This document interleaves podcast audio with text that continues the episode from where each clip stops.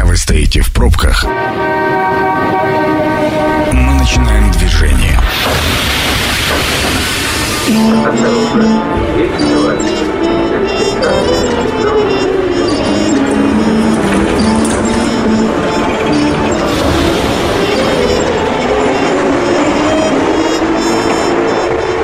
Метро. Главные темы Красноярска. Добрый вечер. Программа «Метро». Сергей Васильев у микрофона. Вместе со мной Андрей Лопатин, юрист, руководитель группы компании «Правовая информатика». Андрей, добрый вечер. Добрый вечер. А, Игорь Артемьев, налоговый эксперт. Игорь, добрый вечер также. Добрый вечер. А, соответственно, вот а, по этим фамилиям вы уже должны понимать, что сегодня мы будем говорить о том, как изменится наша жизнь в ближайшей перспективе, не только в июне, ну, наверное, чуточку дальше мы будем говорить о новых законах. Столько вкусного всего. Давайте по порядку начнем. Ну, по крайней мере, вот из того, что я подготовил. С 1 июня давайте вот по цифровому списку. С 1 июня а, вводятся паспорта болельщиков Fan ID. Мы эту историю проходили уже, когда был чемпионат мира по футболу. А, казалось бы, зачем нам теперь паспорта? А нет. Правительство России утвердит перечень официальных спортивных мероприятий, для посещения которых болельщики должны будут пройти обязательную идентификацию с помощью регистрации персонифицированной карты. Для этого потребуется заполнить заявление на госуслугах. Опять же, мы все в одну калитку сгружаем загружаем. Данные, указанные при оформлении карты, будут переданы в информационную систему идентификации болельщиков. А, тут главный вопрос, на кое оно все? Ну, проблема на самом деле очень большая, она давняя. Это известный способ решения каким-то образом идентифицировать человека из толпы. Это очень важная штука. А, и дискуссии были очень жаркие среди особенно болельщиков. Да, разные, спартачи раз, там прям топили. Разные болельщики, да, даже бойкоты устраивали и так далее. На самом деле я очень положительно отношусь к этой новости, потому что а, иногда происходит просто преступление. Когда ну, происходит да. даже правонарушение, это провокация ну, чего-то, что является более страшным. А когда уже откровенные драки, фаеры и все, что с этим связано, я, конечно, против. И с учетом того, что там, э, ну, кто был на стадионе хоть раз, он понимает, что такое фанатский сектор, да, и как оттуда можно кого-то э, вытащить, или, ну, скорее всего, невозможно оттуда кого-то вытащить. Остается только один способ идентификации, это кто был на этом секторе и, соответственно, от большего к меньшему. Поэтому, с одной стороны, новость очень положительная наверное. Другое дело, что вот, вот эта вот дырка, которая оставлена, то есть, возможно, не на все мероприятия это нужно, ну, да. потому что я хочу просто с ребенком сходить, ну, и посетить вот какой-то матч. Ну, например, вот Енисей играл несколько матчей. Это может быть один или два матча в сезон, но делать для этого еще вот фан ID, наверное, будет сильно сложно. Поэтому давайте посмотрим, какой будет перечень, и оттуда уже будем идти. Конечно, если будет больше порядка, и можно будет спокойно возвращаться на стадионы и ходить с детьми с безопасностью, ну и посещаемость тоже будет выше. Угу. Игорь, а на ваш взгляд, э, не, скажем так, не отпугнет ли это болельщиков? Не станут ли они меньше ходить на стадионы и так далее? Ну, смотрите, действительно, тема безумно жаркая. А, не нашли до сих пор э, одного решения. Выбрали из меньших зол. А, первый момент. Для случайного посещения спортивных мероприятий это явно барьер и очень серьезный. И это говорили все фанатские сообщества. Я хочу прийти на матч, я увидел сегодня, что вот он играет, я хочу э, ситуационно на него попасть. Здесь, сейчас. Да, то есть это однозначная а, история барьера. Второй момент а, – международные соревнования. Это условие обязательно. Без него они просто не проведутся. То есть, и тогда мы потеряем, в принципе, возможность участия в этих мероприятиях. У нас сейчас все сложно с ними, а будет еще сложнее, да, то есть, поэтому эта история как бы двоякая. С точки зрения а, вообще вот этого механизма, а, там же рассматривался, одно из предложений было сканер лиц, Угу. То есть это был аналог. Но потом решили, что все-таки э, а, все равно в любом случае для международных э, соревнований это нужно. Поэтому давайте две системы не делать, а будем одну систему делать. И вот с точки зрения экономики одну систему проще делать, да, чем две параллельные. То есть понятно, что у болельщиков есть четкое понимание, да, то есть э, возможные злоупотребления, да, возможная ситуация, но что в этом законе очень прекрасно, э, если на чемпионате мира э, вам отказали в этом фан и на этом все закончилось, то сейчас стопроцентно введена процедура того, что через суд вы имеете право это все опротестовывать. То есть в данном случае а, беспредел все равно убирается. Не, ну пока суд, мы же понимаем прекрасно, что через суд-то мы решим, но матч-то мы не посетим. Понятно. Э, вопрос на будущее, и, ну, он же делается не на один матч, как бы, в этом смысле, как бы, человек, который болельщик, ну, в данном случае, как бы, раньше можно, была история, она, на самом деле, на чемпионате мира и, прове, и ну, проявилась, когда людям, которые ни разу в жизни не посетили стадион, им просто было отказано. То есть вопрос, почему? Ну, кстати, да, вот вопрос. А, в любом случае, ставим галочку, что инициатива-то, в общем-то, неплохая. Ну, скажем так, по крайней мере, с точки зрения а, регулирования... Процедуры. Да, и самое главное, что есть механизм, что правительство может определять мероприятия. Это не обязательно, что все игры абсолютно всех лиг будут туда подходить. Туда, возможно, подпадут только международные соревнования. Ну, я очень сильно надеюсь, что красноярских болельщиков, которые смотрят домашние игры и домашние матчи, это не коснется. Ну, только если начнет приезжать на регулярной основе ЦСКА, ЦСКА, там, Спартачи, а, Лока и вот эти топовые команды, тогда вполне возможно, что да. Я хочу сказать, что это точно вопрос не про экономику, с моей точки зрения, поскольку вот если посмотреть на последний ну, громкий матч «Спартак-Динамо», цены на билеты были сумасшедшие. Но была большая проблема, при этом лужники были забиты полностью, а перекупщики продавали билеты там, от 5 до 500 а, тысяч. А, давайте на самом деле посмотрим ситуацию, если мы про экономику вот в этом вопросе. Да? Сейчас будет э, у нас символический матч угу. проходить. А, и вот вопрос, если у вас нет Фан как вы будете покупать, да, то есть э, у вас уже не будет такой возможности покупать по 20, э, по 50 билетов. То есть это тоже вопрос очень серьезный, это ограничение. Ну, то есть тут, э, возможно, как раз борьба со спекуляцией, потому что числе, а, первую партию билетов, когда вы выпустили, ее раскупили за час, а через 15 минут после того, как ее раскупили, а, они тут же начали продаваться на Авито, и если крайняя цена была на, у официального поставщика там до 5000 рублей, то их начали продавать по 25 тысяч. Ну, собственно говоря, возможно, что таким образом будем бороться с этой напастью под названием перекупы. А, смотрите, мы с вами очень-очень а, много говорили о том, что образование станет нормальным, когда это перестанет быть услугой. И вот в последнее время очень много разговоров по поводу отмены баллонской системы, по поводу там, пересмотра образовательной системы в целом. В общем, с 1 июня начинается эксперимент по разработке, апробации и внедрению новой технологии создания образовательных программ среднего профобразования. Проект направлен на то, чтобы сократить сроки обучения для рабочих профессий и специальностей. Не совсем про то, что я анонсировал, но тем не менее какое-то э, общее что-то в этом есть взаимодействие. Смотрите, интересная штука на самом да, деле с точки зрения вот этого. То есть проект называется, такое интересное у него название, э, профессионалитет.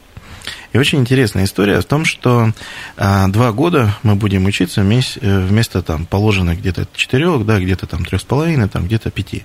И вот здесь очень интересный момент. Во-первых, это определенные отрасли, очень четко оговоренные, да, то есть это не все отрасли. Угу. Второй момент, э, что э, основная задача, которая там ставится, это четкая увязка между потребностью работодателя и э, конкретной IT-площадкой, на которой уже этот продукт будет происходить. Плюс экзамен демонстрационный.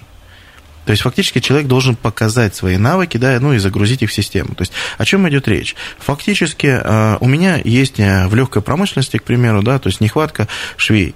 То есть и в данном случае у меня их огромная нехватка. Я могу загрузить некий э, курс, разработанный конкретным заводом, на который мне они нужны, да, то есть они его прошли, показали на производстве, как они это делают, то есть и фактически получили образование, фактически получили вот этот допуск к профессии. Ну, то есть это узко, узкая специализация специализация, причем ориентированная на определенное производство. Однозначно, потому что проект изначально затачивался под конкретные производства, и там четкая увязка, что программа а, специали... ну, то есть специали... ну, специального вот это среднеспециального образования четко завязывается с предприятием. То есть а, там практически главным критерием стоит а, сразу трудоустройство. Угу.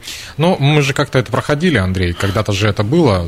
Да, есть... ну и обратите внимание, все видоизменяется очень сильно. Ну, если мы возьмем средневековое образование, оно кардинальнейшим образом это отличалось от того, что было в 18 и в 19 даже в 20 веке. То есть угу. вот сейчас э, вопросы с обсуждением баллонской системы, да, и вот, э, вот эти изменения, о которых мы говорим, это означает, что меняется подход к продукту образовательному. Вы же помните, что образование у него отсроченный эффект. То есть мы отдаем ребенка в школу сейчас, а эффект, эффект видим через 10 лет, напишет он ЕГЭ или нет. В лучшем случае. Да, но вопрос заключается в следующем, что а, когда мы взяли на себя болонскую систему, мы взяли не свой продукт на самом деле. Магистратура и бакалавриат – это субпродукты, которые, ну, скорее всего, нам стратегически нужны были для некой европейской интеграции. Было очень много программ. Я сам в том числе участвовал и учился в Германии, да, это были программы обмена. Но при этом мы не перекрыли кислород тому, что осталось от советской системы. Ну, вот, например, живой пример – это наша аспирантура. Угу. Аспирантуру приравнивают к PhD, да, ну, то есть то, что предусмотрено европейской системой. Ну, тогда что такое наша докторнатура? То есть, понимаете, когда человек заканчивает PhD, он становится тоже там доктором. Соответственно, у нас есть аспирантура и есть еще докторнатура. Это супер-супер доктор, понимаете? Доктор-доктор. Доктор-доктор, да. И э, более того, я понимаю, что очень многие работодатели смотрят на бакалавра как на сырого специалиста. Ну, ты правильно сказал. И... Ну, это, это суррогат определенный, да, то есть это полуфабрикат. И, соответственно, задают вопросы, я в том числе его задаю на собеседовании, а вот что с магистратурой, почему 4 года и так далее. Если у нас работодатели будут правильно формировать запрос, и если у нас за два года, за полтора или за год, я не противник того, чтобы за год выдавали высшее образование, если человек, ну, вот будет этому соответствовать, понимаете?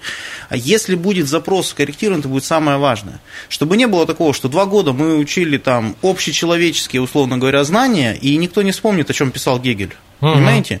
А потом вот последние два года мы вот что-то про суд узнали, например.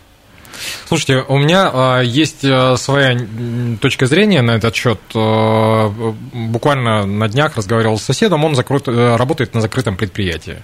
В общем, работает и работает, работы очень много. Я спросил, а приходят ли молодые? Он говорит, нет. Зарплата хорошая, график нормальный, нет, и а, вот этот кадровый голод, который мы испытываем на протяжении последних лет, наверное, 10, причем по всем отраслям, куда ни плюнь, то есть мы выпускаем огромное количество специалистов, в, в кавычках или без, неважно, но работать-то некому, никто не идет работать. А все очень просто. А, давайте посмотрим на один из факторов. А, мы сегодня зачем а, адовое количество времени тратить и учиться, да? Если можно спокойненько зарегистрироваться в приложении, не напрягаясь, гулять по городу и зарабатывать 60 тысяч рублей. Ну да. Идти на предприятие за эти же деньги, а там надо напрягаться, там много чего. Еще вот и руками работать. И мы на самом деле удивительную создали ситуацию, когда вот такой перекос а, в уровнях оплаты он создал страшную, на самом деле, штуку. У нас уничтожены инженерные специальности, у нас уничтожены там на предприятиях, да, многие специальности. Почему? Да потому что э, очень простая история, да, то есть э, одним у нас сегодня можно э, платить самозанятых привлекать как работников, а другим нельзя. Угу. В общем, хочется верить, что когда-то вот такие начинания приведут к выздоровлению или к перезапуску нашей образовательной системы в целом. Ну, по крайней мере, мне в это хочется верить. Еще одну короткую тему успеем, э, ну как короткую, на мой взгляд, короткую, успеем зацепить до перерыва. А, смотрите, с 8 июня социальная помощь станет более адресной. Согласно закону, государство будет информировать граждан о возможности получения льгот и пособий, на которые они имеют право. Гражданину останется только при необходимости подать соответствующее заявление, причем чаще всего через госуслуги. Мы об этом тоже говорили многократно, уже о том, что так или иначе государство у нас стремится завести э, весь электронный документооборот через некий единый портал, в данном случае это госуслуги. Хорошо это или плохо? Ну, я думаю, что по-другому здесь никак, с одной стороны, но мне больше нравится сама новость в части ее содержания. Ведь это коренным образом меняет подход. Вот мы, обратите внимание, я сам сталкиваюсь каждый день э, в социальных учреждениях или в госорганах и так далее. Обратите внимание, насколько меняется подход. Не когда ты ходишь и выбиваешь то, что тебе положено по закону. Ну да, сказали тебе, не сказали. Совершенно, ты знаешь об этом или не знаешь, ты, ты соответствуешь этим критериям. Тебе просто всплывает уведомление на госуслугах, в котором тебе нужно написать «да» или «нет».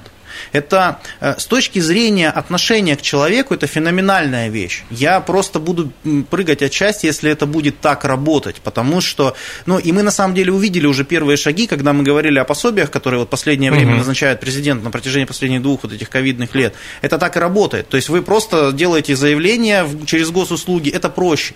Но если это еще перейдет в э, ситуацию, что вам положено, вы вот, э, обратите внимание, вы полгода не обращались, но вам положено, мы настаиваем настраиваем, чтобы вы получили свой льгот. Это будет просто, это супер будет. Сергей, я еще момент вспомнил.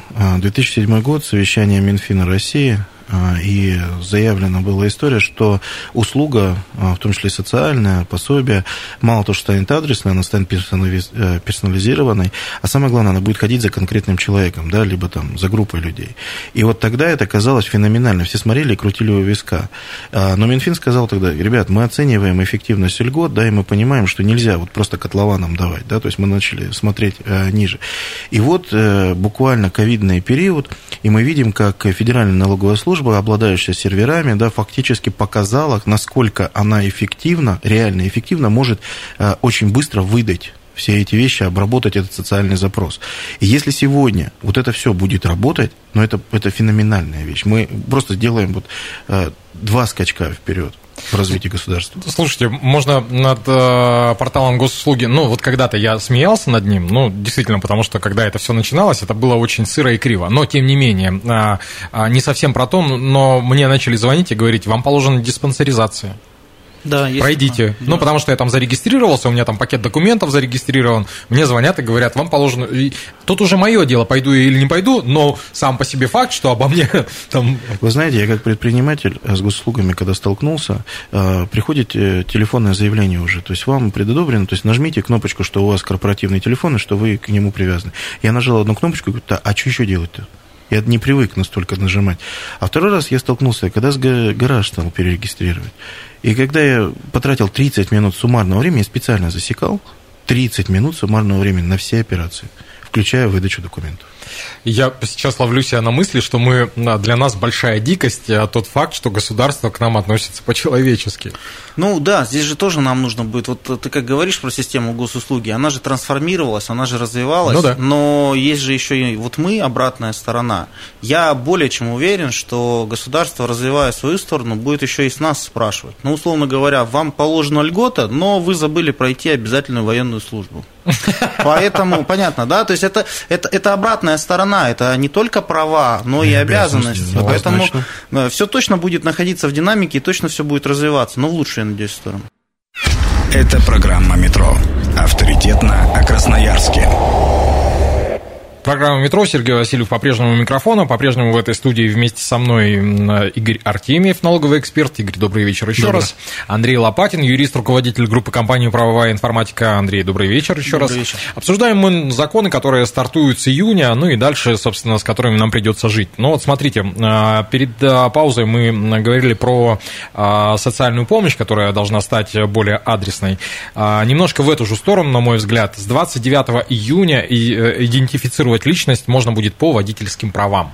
Чего это за история, да? Вот мы смотрим в американских фильмах, где, собственно, права э, зачастую, простите за сленг, канают как э, документ, удостоверяющий личность. У нас этого не было. Но вот теперь поправки позволят использовать водительские права для идентификации личности человека при осуществлении денежных переводов, получении страховых э, банковских, мобильных и прочих услуг, ну, почтовых в том числе. А вот, будут расширены источники упрощенной идентификации, и вместо СНИЛС, ИНН или полиса ОМС а, в дополнение можно будет использовать как раз водительские права. И этот же закон позволяет любой компании осуществить операции с деньгами и иным имуществом, запросить у кредитной организации идентификацию клиента, включая упрощенную. Ранее такая возможность была только у участников фондового рынка. Ну, собственно говоря, хорошо, наверное. Ну, это просто, наверное, удобно. И кому-то удобно, кто-то носит права постоянно при себе.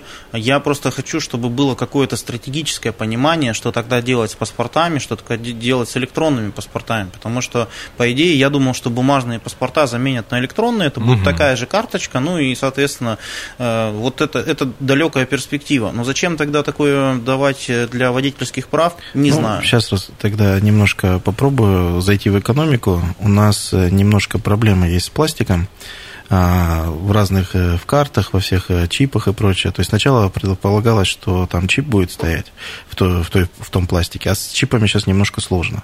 И, соответственно, альтернатива всего, это и так э, дополнительная история. Действительно, банки всегда просили второй документ, ну и не только банки, финансовый сектор. И это почти всегда был, были водительские удостоверения.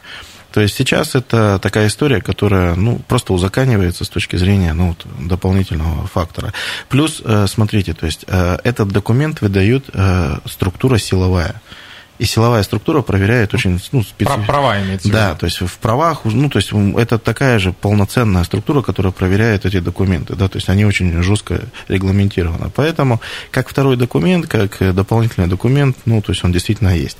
Плюс, смотрите, еще интересный момент, который здесь удивительным образом. Иногда ты не берешь паспорт, ну, то есть такой документ, который вроде официальный, а на машине подъехал, а тебе денежек хочется. И вот для того, чтобы ускорить э, процесс э, все-таки для банкиров, для финансистов, специалистов упрощения выдачи денег населению, то есть тоже очень интересный фактор. То есть э, есть одно из исследований, очень старенькое, э, годика 3-4 назад, когда говорили, что каждый второй россиянин забывает дома паспорт, но никогда не забывает права. Ну, то есть вот это была вот история.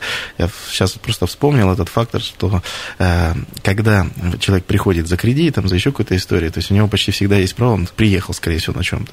То есть, а так как у нас на сегодняшний день это развивается в городах, ну, это же еще и, э, с моей точки зрения, негативно и для распространения мошенничества. Конечно. Вот в чем дело. Потому что защита там минимальная. У нас, э, я сталкивался с ситуациями, когда люди, лишенные водительских прав, ездят под э, другими правами, и они выглядят абсолютно так же, идентично абсолютно.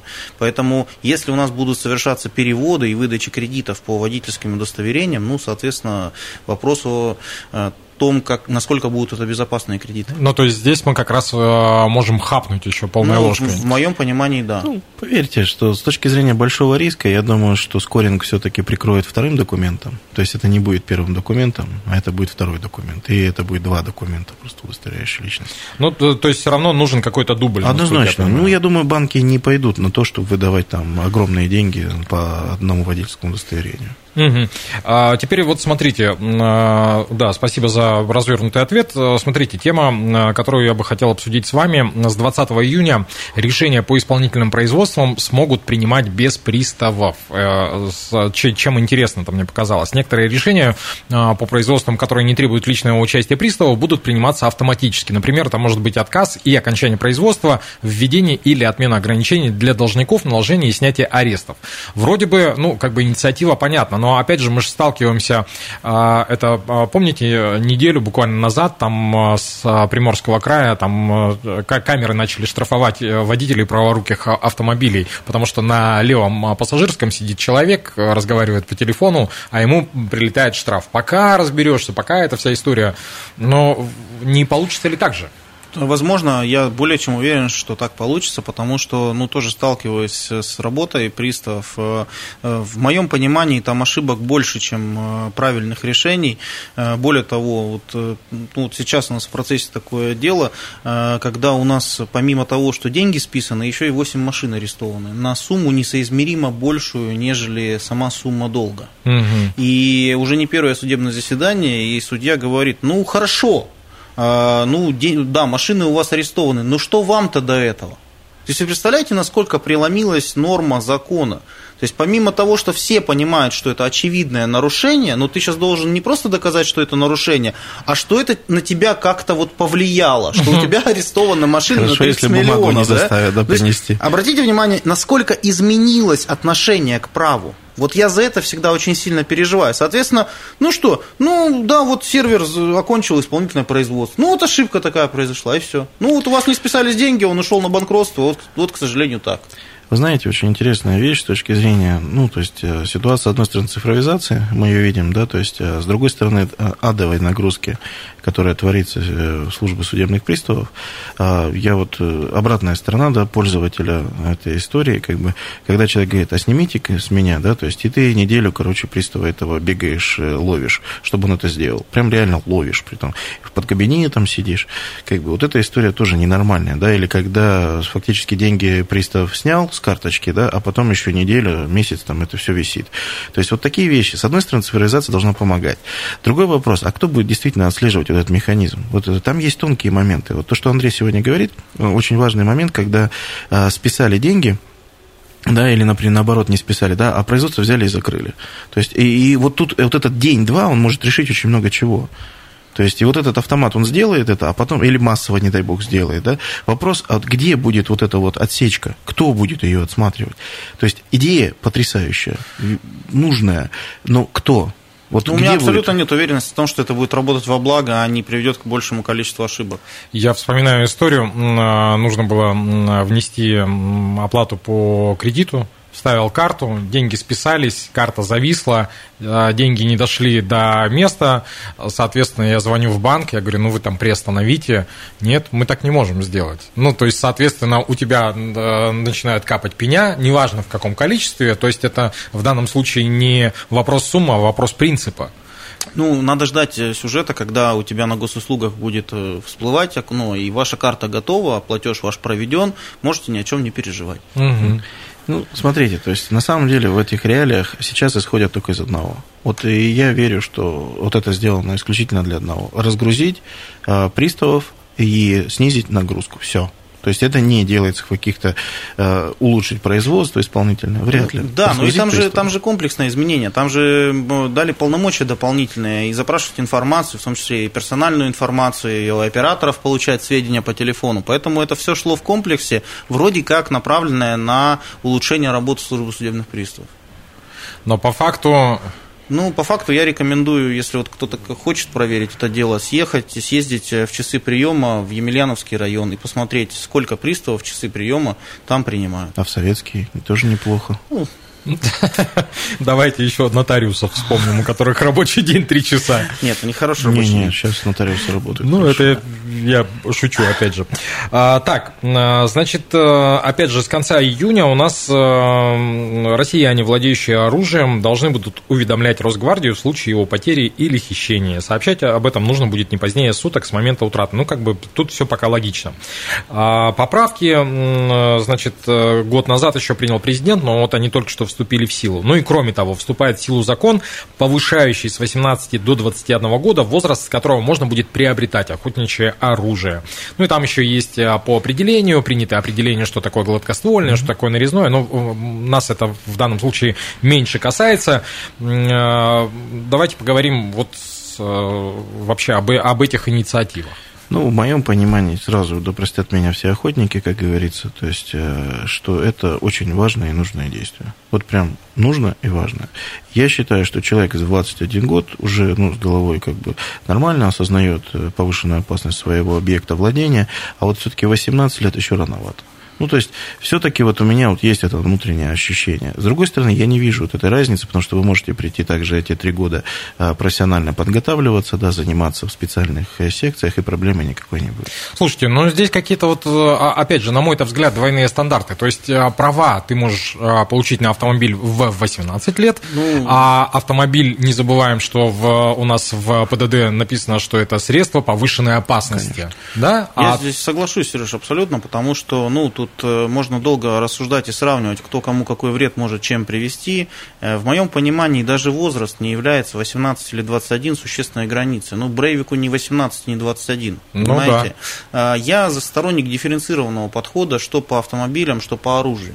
То есть, если ты хочешь управлять автомобилем, у которого максимальная скорость 200 км в час, нужно сделать дополнительные часы обучения, дополнительное тестирование и регулярность проверки. Раз в три года пересдавать экзамен.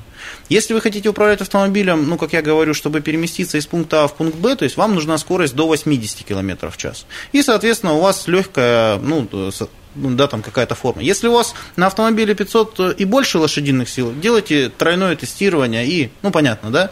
Соответственно, с оружием та же беда. Но вот там есть э, в законе об оружии такая норма, что ты должен, э, можешь приобрести нарезное оружие только через 5 лет после того, как ты владеешь гладкоствольным оружием. Ну, да? охотничий билет, ты должен там что-то там... там ну, и 5 лет нужно обязательно, да, да, срок владения, да. Но это очень, э, так скажем, формальная вещь, понимаете? Потому что, и вот даже вот эта ситуация с тем, что если ты потерял оружие, вот в течение дня сообщить, она тоже не новость, потому что ты должен либо быть на охоте, у тебя, соответственно, путевка, у тебя охотничий билет, и ты в охотничьих угодьях находишься, все остальное время у тебя оружие хранится в сейфе.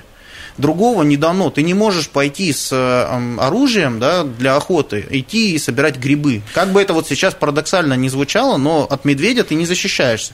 Либо оно у тебя должно быть в чехле, в зачехленном виде. Ну да, ты едешь на полигон, и вдруг по дороге на полигон на стрелковый ты его где-то потерял. Соответственно, в моем понимании, а, ну, ответ нужно искать маленько в другом. Там есть замечательная норма в законе об оружии, когда ты, если применил э, травматическое оружие в целях самообороны, да, например, ты должен сообщить незамедлительно, ну, там, не позднее следующего дня, сообщить о того, где ты и как его применял. А, не нужно делать такой усиленный контроль за оборотом оружия. Сделайте э, усиленный контроль за оборотом патронов. Вот если человек тратит 200 патронов или разово покупает, то только по путевке – Понимаете? То есть сезон охоты и так далее. Потому что, ну, условно говорю сейчас, да, потому что если человек покупает сейчас 50 патронов, и он только приобрел, вопрос для чего? У меня тут э, есть э, контраргумент. Э, в Советском Союзе снаряженные патроны были сильно дороже, чем те Начинали патроны. Начинали делать свои. И делали, собственно, собственными ручками. У папы Более был того, вот такой ящик, и там Никто вам сейчас дрот. не запрещает купить все приспособления и посмотреть видео на YouTube о том, как делается патрон. Понимаете? Поэтому здесь, если мы подходим к вопросу, давайте комплексно и с разных сторон. Потому что формально, ну, с 18 до 21. Ну, что это? Сократит количество терактов? Да не в жизнь. Ну, какая-то вот такая, да, странная история. Э, да, спасибо. Еще одну новость, э, точнее, еще один закон успеем обсудить. А вот какой? А вот какой? А вот какой? Ну, давайте... Давайте да... про Дебаширов. Давайте Давай. про дебаширов. А, значит, с 5 июня экипажи самолетов а, смогут обезвреживать авиадебаширов. Теперь члены экипажа смогут принять специально, а, применять специальные средства сдерживания против пассажиров, которые устроили дебош в самолете. Командир воздушного судна может отдать членам экипажа распоряжение принять все необходимые меры, в том числе меры принуждения в отношении тех, кто своими действиями создает непосредственную угрозу безопасности полета и не подчиняется указаниям. Ну, это история, которая просилась давным-давно, особенно с all-inclusive, когда у нас вся эта история началась, и башню уже людям посрывала. Вы знаете, удивительная вещь была. Вот смотришь на человека, бортпроводника, либо э, стюардессу, и смотришь, как они, насколько они без, ну, беззащитны абсолютно вот в этой ситуации, то есть насколько единственная ситуация, которая могла быть, да, это разворачивать борт и сажать его моментально. Ну, то есть, ну, расходы я уже не говорю, это миллионные могут быть вещи, то есть, и вот здесь очень серьезная история. Но ей предшествовало уже в декабре подписание президента как раз закона, а потом а, разработка, очень серьезное обсуждение, а, постановление правительства о том, что можно будет еще и обезвреживать с точки зрения связывания, да, то есть специальные применять пластиковые Стяжки. Стяжки, да, то есть в этой части и э, от проходов, от, отсюда -то их, ну, то есть устранять. И вот этот момент очень важный, потому что мы должны наконец-то понять, э, что все-таки, ну, и цивилизованность какую-то проявлять, что если ты начинаешь э, на таком объекте э, это действие, что бы с тебе ни происходило в твоей голове, алкоголь, не знаю, там, или помутнение, э, меркурий меркоградный, там, не важно что, то есть абсолютно не важно. Ты должен понять, что будут последствия не только денежные потом, потому что многие даже не осознают, что борт посадят, да, и потом он еще заплатит, притом огромные деньги. А вот в моменте, то есть э, вот это связывание и успокоение, оно может привести к очень серьезному, то есть наличие даже вот этой истории да, в руках, оно может очень много проблем снять. А, я говорю, про экономику уже молчу, потому что ну, это стало массовой историей. Мы сегодня забиваем слово дебаширы угу. авиа, да, и мы просто смотрим это ну, как э, чуть ли не новостную ленту. Андрей. Думаю, что это очень половинчатое решение. Знаете почему? Потому что, ну вот я в детстве еще помню ситуацию в поездах и рассказы о том, какие были сюжеты, да, а, это связано с каталами, с разными кражами и так далее. Я помню, как решилась ситуация, каким образом. В определенный момент сотрудники полиции стали сопровождать поезда. И, ну, транспортная полиция, она сейчас существует, и до сих пор есть вот эти патрулирующие. И, соответственно, в поездах стало спокойнее. Ну, вот обратите внимание, что сейчас ситуация ну, кардинально иная, нежели 20 лет назад. Я не вижу в этом законе чего-то такого существенного, чтобы не позволило мне ссылаться в предыдущее вот э, время да, на, э, ну, например, пункты по самообороне, да, потому что дебашир, ну, соответственно, что его делают? Его связывают все. Для чего? Ну, для того, чтобы э, ну, ситуация крайней необходимости или, или ситуация необходимой самообороны. Поэтому, в моем понимании, вот учетом, с учетом того, что мы сегодня проговаривали, да, в том числе и про воздушного маршала, ну, сотрудники сотрудники транспортной полиции э, летают на каждом рейсе, тем более, что сейчас этих рейсов не так много, да, ну, меньше, так скажем, стало после 24 февраля. Соответственно, ну, просто берем, делаем патруль такой же со спецсредствами и так далее. Ну, по крайней мере, там э, люди, которые понимают, чего надо делать. Ну, конечно. Э, господа, хочется сказать вам огромное спасибо. Напомню, вместе со мной сегодня законы июня обсуждали Андрей Лопатин, юрист, руководитель группы компании «Правовая информатика». Андрей, спасибо огромное. Спасибо. А, Игорь Артемьев, налоговый эксперт. Игорь, спасибо. Добро. А, программа очень скоро появится на сайте 128.fm. Эм. Ее провел Сергей Васильев. Станция конечная. Поезд дальше не идет. Просьба освободить вагоны.